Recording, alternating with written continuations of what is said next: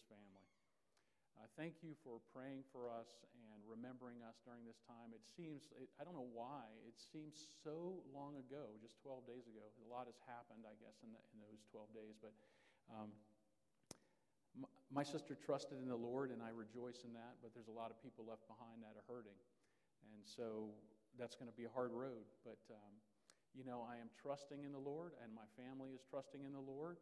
And uh, my mom, she has, my mom is, will be 98 in November, and she has um, seen two husbands pass away. Uh, never has she experienced a child, and that I'm sure is gut wrenching and something no parent ever wants to experience. But she too is trusting the Lord, and she is a testimony uh, to the family at this time. So I just wanted to say, I wanted to start off by saying thank you so much uh, for, for what you have done for us and what you have said. Um, wanted to give you an update. Pastor Jeff and Valerie have returned safely from being out of the country, but they, and they are watching online. I did receive a text, and what a encouragement they are um, as they um, sent me a text this morning and said, We're praying, and they're praying for you, and uh, certainly praying that, um, that I would be able to deliver the word uh, to you this morning. Nick, were you the shuttle? Were you the shuttle man? So you picked them up late at the airport. So my question is, how is it that you are here? But no, no, I'm just kidding. I think you see where I'm going with that. Um, no. But um, it's good to, good to see you back, and we are glad that the echoes are back safely. Well, if you would turn in your Bibles to Mark chapter 2, this is going to be our passage for this morning. And I will just in transparency share with you that I am I'm a bit n- nervous because you know if this if this is the announcements right this is the announcement zone right here this is my comfort zone. This is where I am this morning.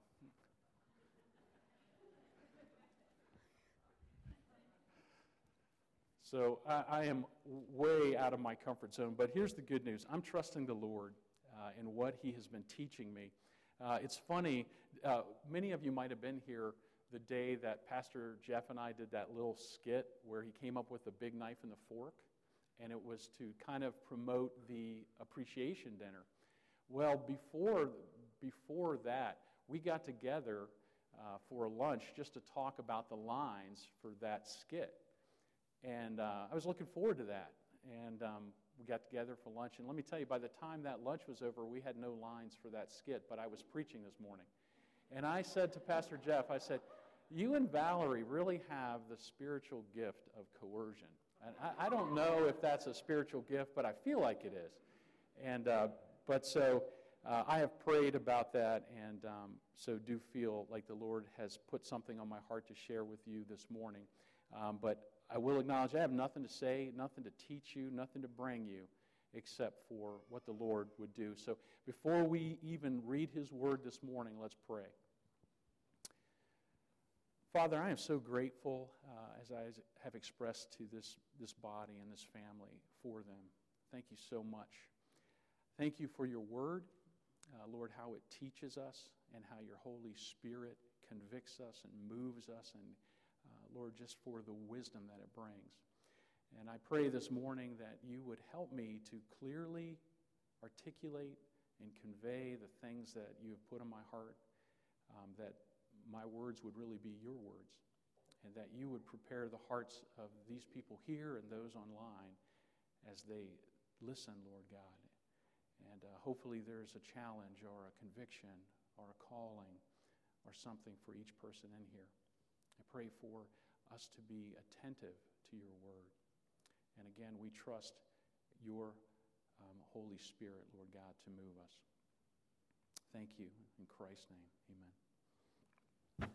Well, before we read the passage this morning, I would like to just give you an introduction to the Gospel of Mark. Um, you know, um, a lot of people, when they are meeting with someone and they are interested in the Lord, they will say, What's a good part of the Bible for them to begin in? And so often we hear, uh, Have them read the Gospel of John, and I think that's a good place to start. I also like the Gospel of Mark. Uh, Mark um, is a very fast paced gospel. And it is very um, focused on Jesus, the servant, and the Messiah. Now, who is this Mark that God used to write this gospel? Well, we learn a lot about Mark through the scriptures. We, we find lots of scriptures that reference him. So here's a few things about him. One, we see that he was also called John Mark. And historians believe that Mark was really a scribe for Peter, that Peter relayed stories to, to him, and Peter wrote these accounts down of the Lord. And Peter in uh, First Peter refers to Mark as his son, his spiritual son. So we don't know if it was Peter that introduced Mark to the Lord, but we can get that feeling from that spiritual son name. We see that Mark is the cousin of Barnabas. We know that Mark had a, a mother named Mary, and it was her house, if you remember, right after James was martyred, they put Peter in prison. And remember the story about the four squads of soldiers watching Peter, and the angels busted Peter out of jail?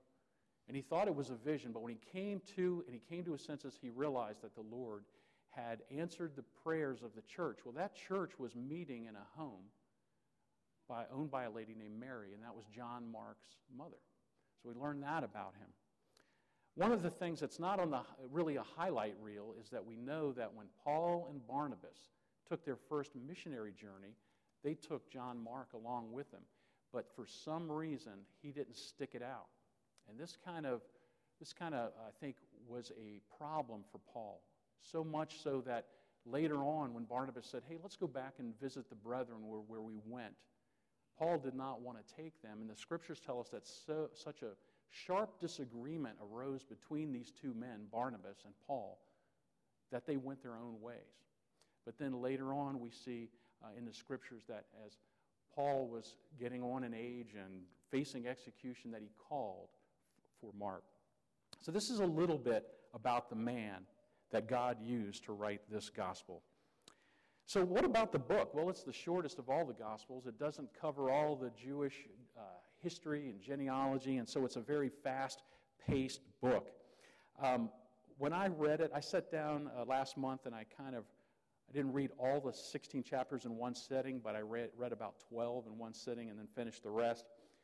But it, it reminds me of when your little kids go somewhere really exciting and they're relaying the story to you. You know, you ever, ever had that? Like, eh, and we went to Hershey Park and, and we had cotton candy and we rode the roller coaster and we threw up and you're like, whoa, whoa, slow down. And that's what you, when you read Mark, you get that feeling. It's just story after story. It doesn't have all the detail of the other Gospels, but let me tell you, it has wonderful information about our Savior. So before we read chapter 2, I just want to want to want to show you what you can learn, if, especially if you're if you're mentoring someone or you're studying the Word with somebody. Let me just share some of the truths that you can glean from Mark chapter 1. Mark starts off right off the bat talking about this good news of Jesus, and in the first verse, he calls him the Son of God. So he doesn't waste any time. Jesus is the Son of God. He tells us that the Old Testament Isaiah specifically predicted the coming of this Jesus, the Son of God, and that there would be a forerunner to him, and it would be this John the Baptist. And he tells us that, you know, John the Baptist, he baptized in water, but this Jesus will baptize in the Spirit. We learn something really neat about the Godhead when Jesus is baptized and Mark is recounting this story, we see the Spirit descending on Jesus like a dove, and then we hear the voice of the Father saying, This is my beloved Son in whom I am well pleased. And that's me hitting my microphone. I'm sorry about that. This is the first clear expression of the concept of the, of the Trinity. And you haven't even gotten through chapter 1 yet. We learn about his temptation and his overcoming temptation and how angels ministered to Jesus. We see already in chapter 1, he's appointing disciples, two sets of brothers Peter and Andrew, James and John, fishermen. We see that people are astonished by his teaching. All their life, they've been hearing the religious leaders, but when he teaches, there's something different about his teaching. It's with authority. This is something so cool that we learn about Jesus. he's casting out unclean spirits. And they identify him as the Holy One. They know him by name. And he has the power to silence them. We see that Peter must have been married because Jesus heals his mother in law. And after he heals, guess what happens? People are flocking to him. So we see that in his ministry, he was surrounded by people, and it became somewhat problematic for him. And then the chapter closes out, showing us that Jesus was compassionate. A leper is on his knees, kneeling, and tells Jesus that if he is willing, he can heal him. And Jesus touches him, and he says, I am willing, and he heals him. So you can see how rich Mark is with the truth of who Jesus Christ is, and it's a wonderful, wonderful gospel for you to read and to read with somebody else. The, the title of this message is Bringing Others to Jesus. So let's read Mark 2, 1 through 12 together. And when he had come back to Capernaum several days afterward, it was heard that he was at home. And many were gathered together so that there was no longer room, even near the door. And he was speaking the word to them. And they came, bringing to him a paralytic, carried by four men. And being unable to get to him because of the crowd, they removed the roof above him. And when they had dug an opening, they let down the pallet on which the paralytic was lying. And Jesus, seeing their faith, said to the paralytic, My son, your sins are forgiven. But there were some of the scribes sitting there and reasoning in their hearts, Why does this man speak that way? He is blaspheming. Who can forgive sins but God alone? And immediately Jesus, aware in his spirit that they were reasoning that way within themselves, said to them, Why are you reasoning about these things in your hearts? Which is easier to say to the paralytic, Your sins are forgiven? or to say, Arise and take up your pallet and walk. But in order that you may know that the Son of Man has authority on earth to forgive sins, he said to the paralytic, I say to you, Rise and take up your pallet and go home. And he rose and immediately took up the pallet, and he went out in the sight of all, so that they were all amazed and were glorifying God saying, We have never seen anything like this.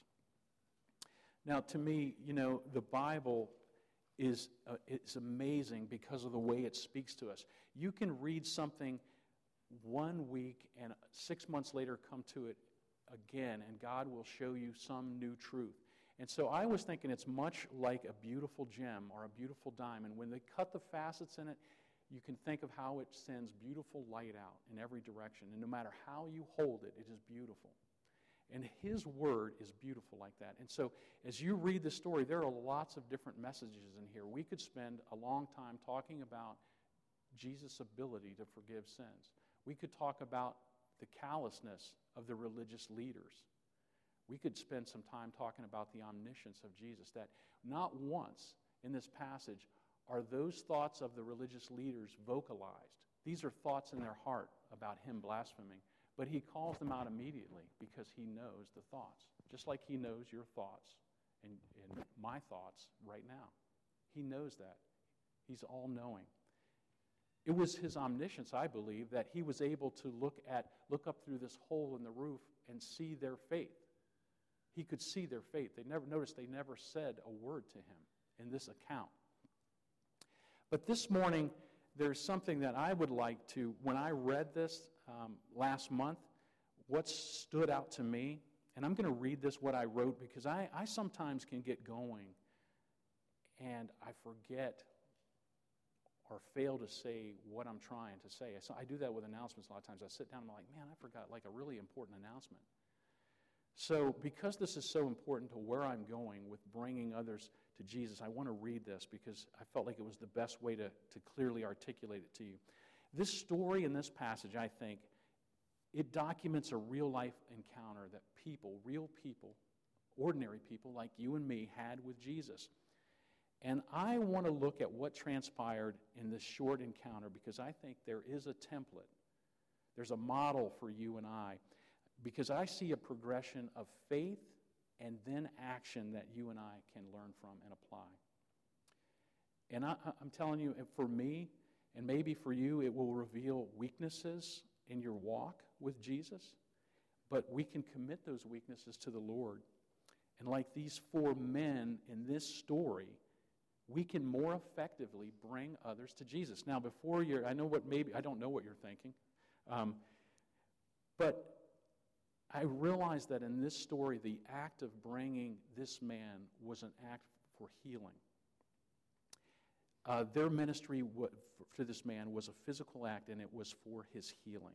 So I don't know the motive and what they thought about Jesus, if they understood that he was the Messiah. But they were coming for a healing. And secondly, I don't know the nature of this man's infirmity. A lot of people say, well, because Jesus forgives him right off the bat, his, his paralysis or whatever condition he had that made him immobile must have been because of sin. But we, we don't know that. And we certainly have enough scripture that tells us that um, some infirmity and some problems in your life are just brought on about by, for God's glory. We see Job, who went through these agonizing events for one reason, and that's because Satan had declared uh, his life as a battlefield, and God allowed it. We see a Paul talking about the thorn in his flesh. And what was the outcome of that? It was that God's grace is sufficient for him. We see a blind man in John uh, chapter 9 that's sitting there, and the disciples say to Jesus, they say, Why is that man blind? Is that because of his parents' sin or his sin? And Jesus said it was because of neither. It was because the, so that the works of my Father might be manifested in him. He was blind since birth. He, he had been blind all his life so that the works of the Father could be manifested in that moment and be documented in the Word for you and me and for all to see. So I don't know the nature of this man's paralysis. I just know that he was afflicted, and I know he couldn't walk, and I know he couldn't get to Jesus on his own. That's what I know from reading this. And I know one thing that God uses ordinary people like you and me to bring others to Jesus. I want to back that up with Scripture. Um, and I'll just I'll give you two things. One, as Jesus was wrapping up his earthly ministry, we're all familiar, I think, with the Great Commission. But Jesus said to his disciples, He said, All authority in heaven and earth has been given to me. And the charge to his disciples was go and make disciples and baptize them in the name of the Father, the Son, and the Holy Spirit, teaching them to observe all that I have commanded you. And behold, I am with you always to the end of the age. And you see this heart to propagate his message and to continually make disciples. So many people, I think, get caught in the habit or just thinking that you, you, you hear and you believe and that's it. We are called, we have a purpose. In the letter to the Corinthians, the Apostle Paul discusses this ministry of reconciliation, and he uses a term ambassadors. This is what it says. It says, and a lot of you are very familiar with this first verse, and if you've ever heard me share my testimony, you know this first verse was very important to me. It was important in, in our uh, Susie and I's marriage. Therefore, if any man is, is in Christ, he's a new creature.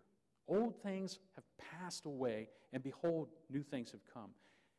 The next part of that says, and listen to this all this is from God who reconciled us to himself through Christ and gave us the ministry of reconciliation that God was reconciling the world to himself in Christ, not counting men's sins against them. And he has committed to us the message of reconciliation. We are therefore Christ ambassadors, as though God were making his appeal through us. Man, that should make us sit up in our, in our seats that the living God considers if you have put your trust in, in faith in Jesus and he is your Savior, you are looked at as ambassadors and ministers of reconciliation. It tells me we still have work to do. Um, reconcile means to call back into union or friendship. Imagine two parties are at odds. We can imagine that, right? We're, we're, we're usually one of those parties. Imagine somebody that calls both of those parties back into union or friendship. The difference here is that there's been no offense on the part of God. All the offense is on the part of the sinner.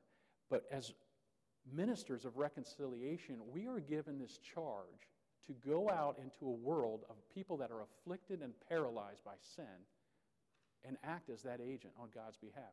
Now, don't get me wrong. I realize that God does not need us. Okay? I realize that. Um, I am so convinced of that. Um, we see examples of that, right? When Saul was on his way, still breathing threats and murder to the, to the church, he was encountered by Jesus on the road to Damascus. That was a direct encounter. God didn't, he used other people to minister to Saul than Paul. Um, he has spoken through a donkey, right? In the Old Testament, we read that with Balaam. He spoke through a donkey. Do any of you remember the story in Daniel where King Belshazzar sees just the hand writing on the wall? I love that verse. I remember reading that in uh, high school with an older guy who was mentoring some kids, and one of the translations said King Belshazzar's hip joints went slack. And I have never forgot that. And I think if all of a sudden I saw, that's where our saying, the writing on the wall, comes from. But God communicated to King Belshazzar what was going to happen through a hand writing on the wall, which Daniel interpreted the meaning. But God, do not for a minute think that He needs us. But for some reason, He desires and takes privilege or pleasure in including us on the privilege of being a minister of reconciliation. What's an ambassador? I remember the church I grew up in, uh, there was a Christian school associated with that, and I don't remember anybody having their names on their jerseys like today. They had ambassadors. That was their school mascot, so they were the ambassadors, Norfolk Christian ambassadors. And an ambassador is somebody that represents the official position of a sovereign body. Man, that's a weighty thing that we go out into the world and we represent the, the position of God. Man, I tell you, I feel way, way inadequate to do that. But again, it keeps coming down to the fact that God uses people like you and me to bring others to Jesus.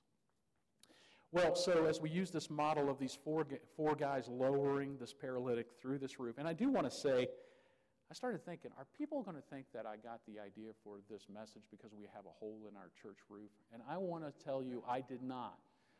Um, it, it, was totally coincidence. Um, but hopefully that steeple is going to be fixed soon. But that had no way in shaping this message. It was strictly from my reading in Mark. But it is kind of a neat coincidence. Um, I don't see anybody getting on our roof if you notice the pitch of that roof. Here's what I see in these four guys that models our spiritual journey. First of all, they heard about Jesus. Man, how could they have not heard about Jesus? When he started healing people in chapter 1, the scriptures say that immediately the news about him went out everywhere into all the surrounding district of Galilee, and chapter 1 ends this way Jesus could no longer publicly enter a city but he stayed out in unpopulated areas, and they were coming to him from everywhere. Can you imagine what life for him and his followers looked like? I mean, it was so bad that we learn in Mark again, chapter 1, he couldn't even have a quiet time. Word was spreading like him, about him like wildfire. And we see that as was his custom, he would get away and go into the wilderness or to some desolate place while it was still dark, and he would meet with his father. First of all, there's a lesson for us there, too.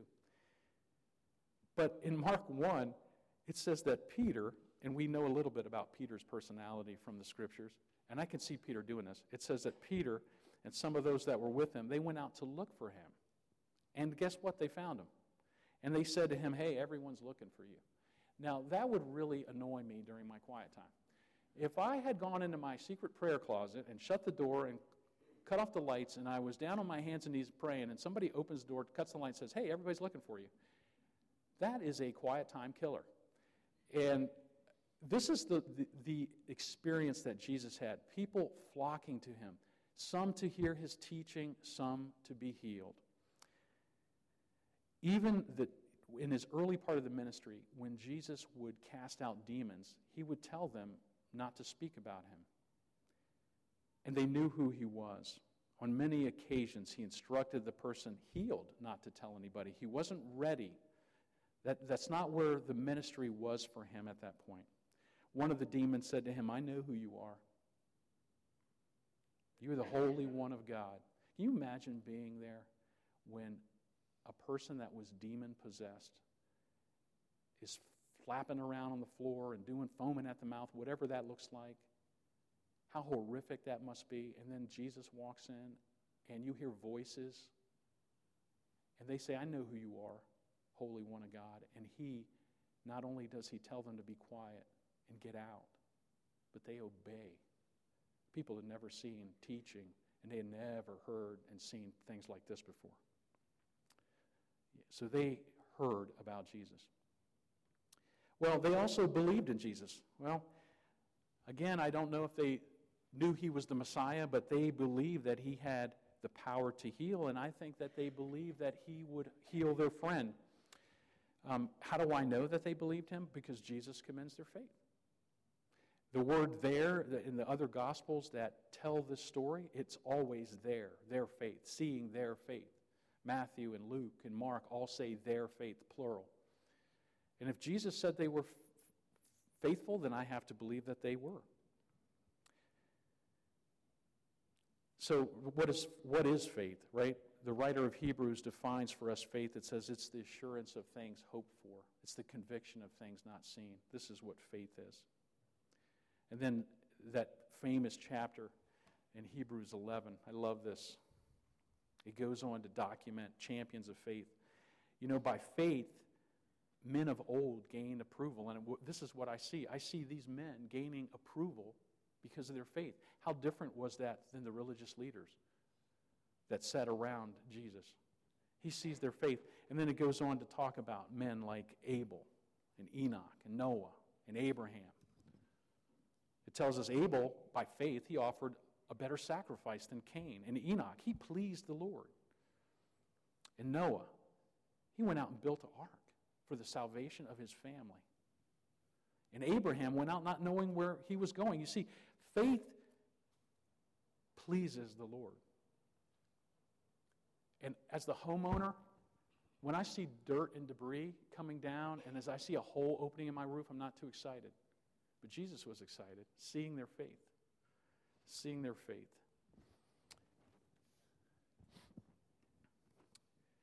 Dane, Dane Ortlund says about that encounter, just a short, he says, when a group of men bring their paralyzed friend to Jesus, he cannot even wait for them to ask him what they want. When Jesus saw their faith, he said to the paralytic, Take heart, my son, your sins are forgiven. Before they could open their mouths to ask for help, Jesus couldn't stop himself. Words of reassurance and calm tumbled out.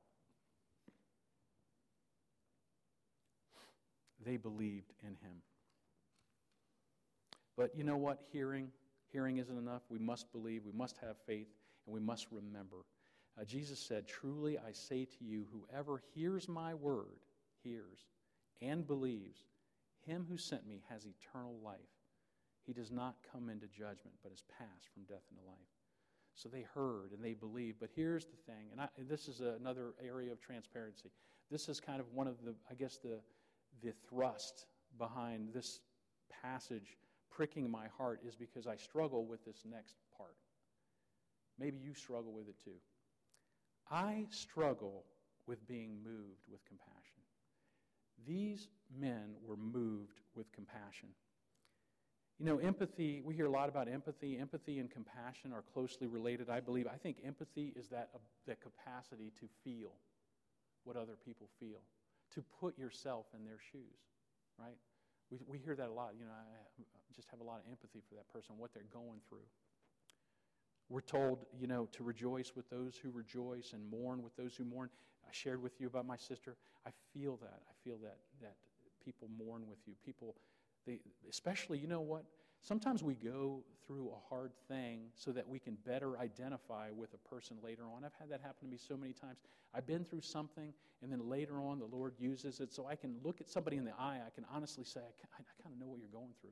I really do, because this, you know, I can really relate. And I think that's empathy. But here's the thing I think compassion is a little different. I think the difference is that compassion goes one step further, and it is the desire to, to help. And we see that um, with Jesus here several times, that he is moved. He's moved with compassion for the leper. As chapter 1 closed out, you know, leprosy, uh, I understand according to all the religious laws, the only thing worse than being a leper was coming near a dead body. And you were ceremonially unclean, and you could not even live in the encampment. You had, to li- you had to wear sackcloth and ashes. You had to put your hand over your mouth and you had to announce, unclean, unclean. Nobody would come near you. You had to stay at least six feet away from uh, everybody. You were isolated. You were alone. It's actually kind of a, a picture of the debilitating work of sin in our life and how it isolates and how it, it tears us up. And here's a leper. And I, I believe it was highly contagious. It was definitely unclean. I think it's important to, that Jesus touched him. Jesus was moved by compassion and he touched the leper and he said, I am willing. And he healed him. Hearing and believing were not enough for these men. And I sometimes ask myself, I've heard, I've believed. Am I moved with compassion for people that are lost? Again, I realize this was a physical bringing. I realize that, but I see something here that's gnawing at me. Am I moved with compassion? So now I'm willing to take my, my hearing and my believing, and I'm ready to take this person that's afflicted and can't go to Jesus on their own. Am I willing to take the next step and carry them? You know, these men had no answers, right? They had no answers, they had no treatment, they had no cure and no remedy. All they knew was that they could take him to Jesus. So they heard, they believed, they were moved with compassion. And last, they were committed to his healing. I love, and I'm sure you do too, a good story of perseverance. I love when perseverance and persistence and commitment pay off. And this is a story like that. How committed were these guys to the healing of their friend? I would have loved to have been there when they got there. And, I, and you know, carrying somebody that is immobile and paralyzed, I imagine he's not light, but you know, you got these people carrying him, and they get there and the place is swamped. Can't even get to the door, it tells us. And I understand you know, this is from archaeology and history, and they say, you know, probably in a typical home, they could house about 50 people. And Luke gives us more detail on the story. He says that the religious leaders from all over the villages, from Judea and Galilee and even Jerusalem, they were there. This place was packed. Sounds like most of it was religious leaders. And they were all there, and people had come. And I understand the houses of that day were probably flat roofed and had steps going up the side. And and these guys are like, you know, they didn't say, they didn't say, you know, hey, man, it's, it's pretty packed. We'll, we'll, we'll have to come back another day. I wonder who it was that said, you know what? Why don't we go up the steps? Nobody's on the steps. Nobody's on the roof. And they're like, yeah, with good reason, nobody's on the roof. Why don't we take up the tiles?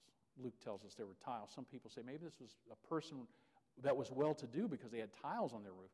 Let's take up the tiles. then there's going to be some kind of dirt or mud, and we'll dig through that, and we'll move any branches or makeshift timbers, we'll make a hole in the roof. I would have loved to have been there when that idea was pitched. But apparently they went, they were all in. That's commitment. They didn't go like, oh man. And you know what? When you bring people to Jesus, I can guarantee you, you will run into obstacles. You will run into obstacles. These men would not quit. They anticipated transformation. They expected healing, and they anticipated transformation. You know, I honestly believe this. I can't, this, this is something that I'm just saying that I believe. I believe when they opened up the hole in the roof, and I don't know if any of these men had witnessed healings by Jesus or heard him speak, but I really believe that when they lowered him down, they believed that would be the last time they, they carried him.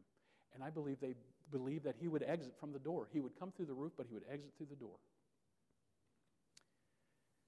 And I want to say something that's obvious. It's not so obvious in these passages, too, but notice in, when you read Mark and we talk about forgiveness, like if you struggle, like you think, man, God can't forgive me. So complete is his forgiveness and so complete is his healing. The one thing that I notice is when he heals people, they're healed. When Simon Peter's mother in law was healed, it says she got up immediately. By the way, that's Mark's favorite word. Immediately is used over 50 times in 16 chapters. He loves the word immediately. She immediately got up and started waiting on people. This, this paralytic was healed and he walked out the same day. You, he, Jesus didn't say, you know, it's going to take a while. I'm going to send you down to the Capernaum Physical Therapy Treatment Center and you're going to need to go so, through some PT. You're going to have to work out that atrophy that's been developing in your legs and you haven't used your whole cardiovascular system. It's going to, he walked out. He picked up his bed and he walked out, and jaws were dropping, and people parted, and the house that was so crowded was now parting, and he walked out. I imagine with a huge smile on his face. The only one that wasn't smiling was the guy that had a hole in his roof. But so complete is his healing, so complete is his forgiveness, that it leaves no questions to be asked. So I just remind if you think for a minute that you cannot be forgiven, you don't know who you're dealing with. So, so what? Let's wrap this up. Here's the thing I see for us. You and I, I think most of us, we've heard about Jesus. Man, we live in an information age. You can, you can stream Pastor Jeff, or you can come in here, or you can go out to the website and you can watch his sermons day after day if you want. You can download ebooks. You can, you can order something on Amazon and have it, if it's Prime, you can have it the next day probably. We do not lack for information. And if you get tired of Pastor Jeff, you can watch Alistair Begg. I'm hoping his audio kind of cut out when I said that. But we live in an information age. We, we hear, we've heard. But you know what? Hearing isn't enough. It is possible to hear without really listening, right? It's, it's possible to hear without being changed. And Jesus compares these two men. Men, I've referenced them before the man who built on sand and the man who built on rock. He said, And everyone who hears these words of mine and does not do them is like a foolish man who built his house on the sand. And what was the result of that? The rain fell, the storms came. Man, and the winds beat upon that house, and it fell, and great was its fall. So you can hear, but it's not enough to hear. Many of us in this room, I would, it's safe to say, and many of us listening, we have believed in Jesus. As a response to the Holy Spirit and God working in us, we have put our trust in this redeeming work of Jesus. And that's awesome. That is awesome. John said, These are written that you may believe that Jesus is the Messiah, the Son of God, and that by believing you may have life in his name. So we've heard, we've believed, and again, I, I keep coming back to what I struggle with. What about compassion? Man, we live in a world today that is so, it is, it is, all I see is earthly consternation. I don't see a lot of compassion. Christians are guilty of that, I think, as any. Do you have a heart for the lost? And again, I'm not preaching. I'm not preaching at you or to you. And when I say these things, there's a big mirror right here in front of me. I'm talking to myself. Do you struggle to love the unlovely? When you see that someone's not like you or that they don't agree with you, or maybe they just they don't dress like you, they don't look like you, they don't they're not acceptable in your sight, do you flee from their presence? Or do you plead for their transformation? I can tell you I struggle with pleading for their transformation. I do. It's what God's working on me about. I used to think when I hesitated on preaching because I was thinking, well, you, you should really talk about something you know a lot about. I would never be before you if I talked about something I knew a lot about. But there is a comfort zone in me talking to you about something I'm uncomfortable with and something that I'm not good at. And I think God is encouraging me as I get older to, to try to develop this heart for the lost and the unlovely. And how do you do that? Because you know, when you ask that question, really what you're asking, you're not saying, what are the steps? What are the, what are the 10 steps that I need to do to be compassionate? Well, there's none. I don't think there's any of that. Um, there's no shortcuts. There's no magic pills. There's no surgery. You can't go in and have a surgery and make you compassionate. You can't just hang around somebody that's compassionate and you, you turn compassionate. So here's what I've concluded is, you know what? First of all, we have to spend time with Christ. I know that sounds cliche, but you cannot grow to be like someone that you don't know. It's that simple. You can't grow and be like someone that you don't know. You have to have intimate time with the Lord in prayer, in His Word, and to be with His people.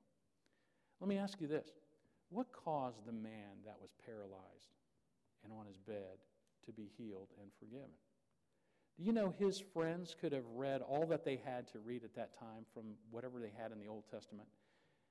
They could have meditated all day long on those words.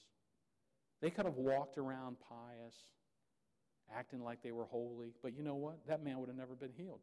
What healed him and what forgave him was being in the presence of Jesus.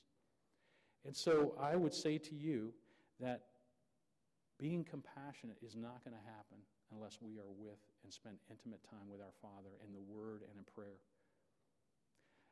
We were talking right after the funeral. This is how my mom is good at pointing me to Jesus.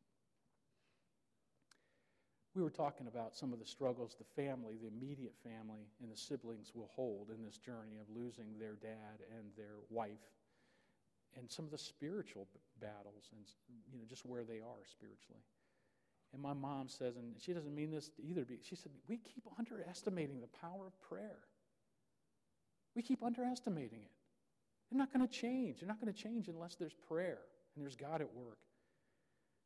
So we become compassionate by intimate time with the Lord and in His Word. Again, let me read Dane uh, Ortlund here.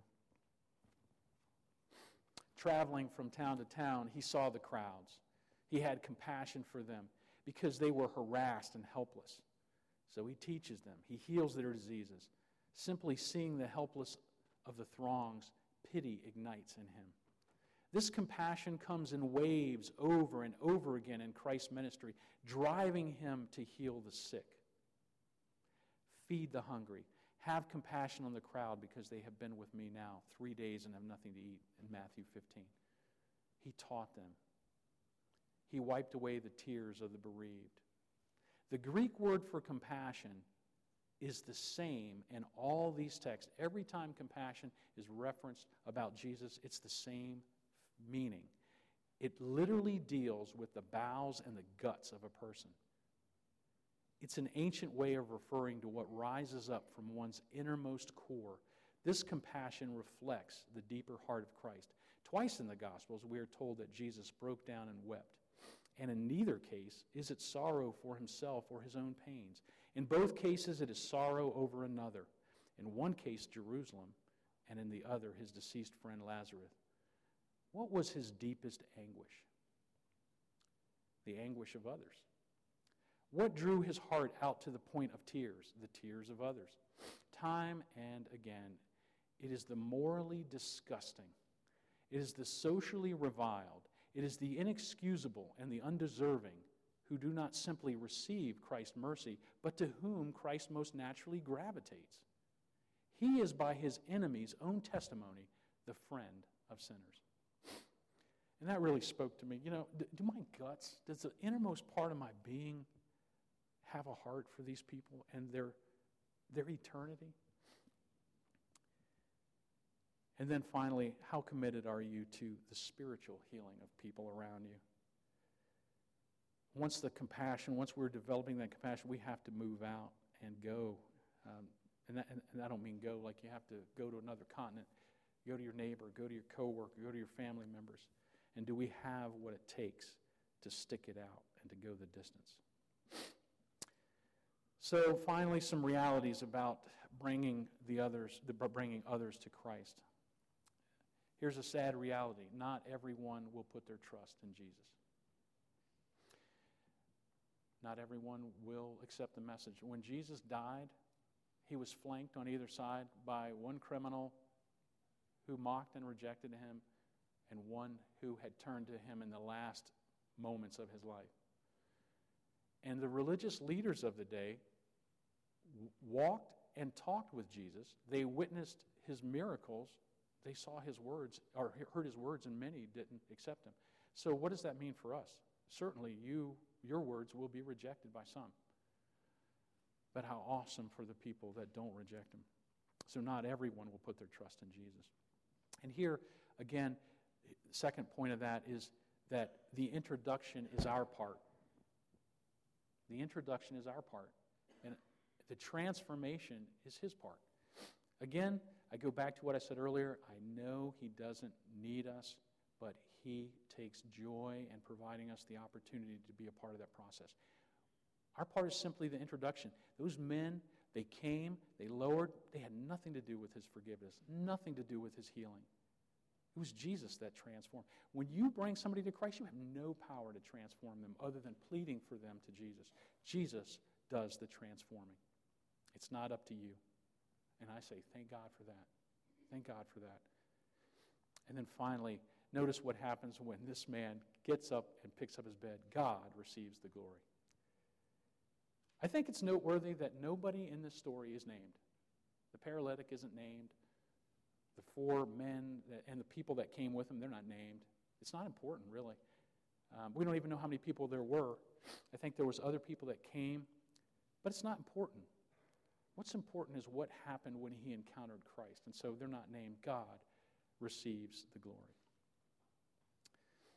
So let, me, I'm going to read these two because my closing thoughts, I didn't want to jumble them all up. So I wrote them down for you.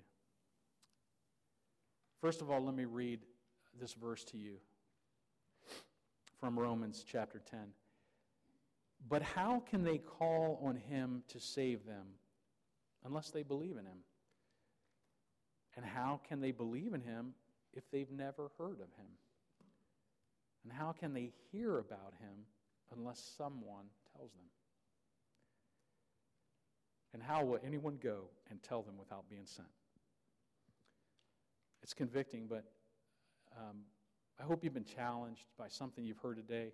And as you reflect on your faith journey with Jesus, that we can all agree that some of these steps hearing, believing, moving out with compassion, staying committed. We sometimes get some of those goofed up. I, I, I do. Um, but I'm praying that you won't be cast down, but that you would be renewed and committed in your walk with Jesus, and that you would remember that you are fulfilling his desire to be ambassadors and to be ministers of reconciliation to go out and to, to people that have, they're kind of like that paralyzed man. How are they going to come to Jesus if they've never heard about him? He didn't save us just to save us, but that we could be put to work and be his ambassadors. Uh, let's pray.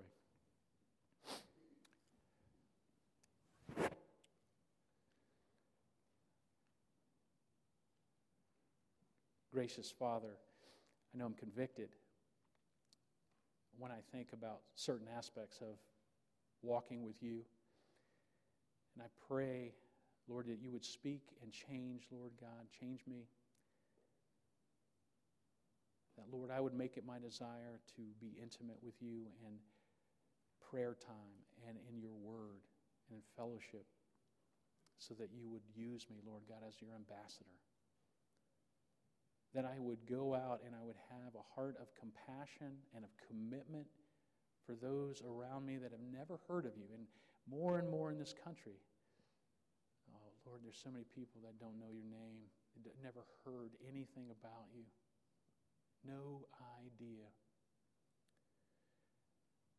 Pray that we would be like these faithful friends who heard, believed, they were moved with compassion because their friend was afflicted. He had no way, no way to get to Jesus. And they were committed to his healing. May we be that way, Lord God. May we remain unnamed. Our name isn't important. Your name is the only one that's important. Go before us, Lord God, in Jesus' name.